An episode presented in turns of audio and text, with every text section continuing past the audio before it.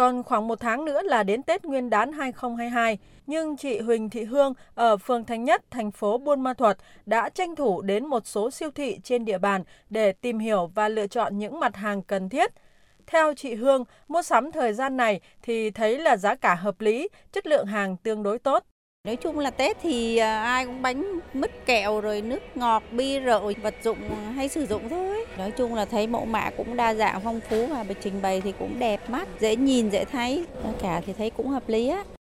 Khảo sát tại các chợ dân sinh và cửa hàng tạp hóa trên địa bàn phường Thành Nhất và Thành Công thành phố Buôn Ma Thuột cho thấy, các mặt hàng thực phẩm phục vụ nhu cầu thiết yếu trong dịp Tết đang rục rịch tăng giá.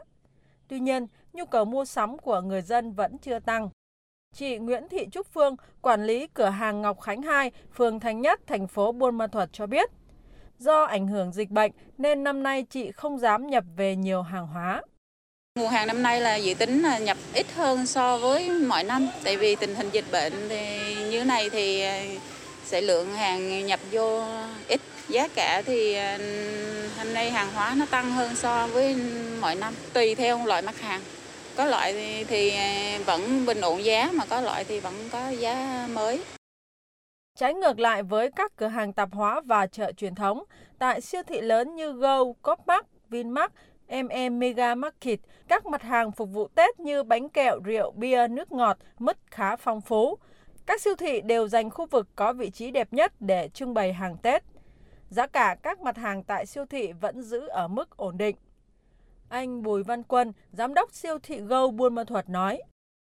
Lượng hàng thì tăng 14% ờ, so với năm ờ, 2021.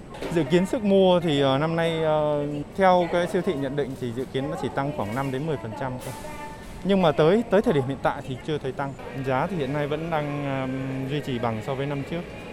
Nếu mà thị trường có biến động ờ, liên quan tới cái việc ờ, vận chuyển hay là sản xuất của nhà cung ứng thì lúc đó sẽ có thể có điều chỉnh sau nhưng mà đến hiện tại thì siêu thị đang cố gắng là duy trì cái mức giá bằng với năm trước.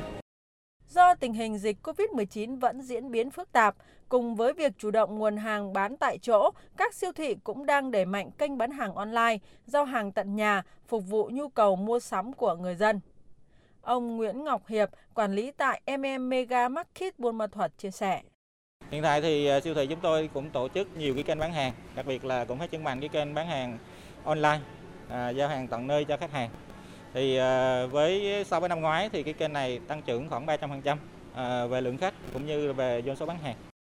Để bình ổn thị trường cuối năm, đáp ứng nhu cầu mua sắm của nhân dân trong dịp Tết Nguyên đán nhâm dần 2022, hiện đã có 10 doanh nghiệp lớn ở tỉnh Đắk Lắk cam kết dự trữ hàng hóa thiết yếu với tổng trị giá hơn 271 tỷ đồng.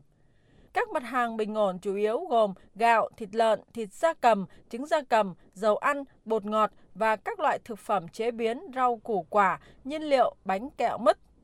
Thời gian thực hiện bình ổn kéo dài hơn 2 tháng, từ ngày 15 tháng 12 năm 2021 đến 28 tháng 2 năm 2022.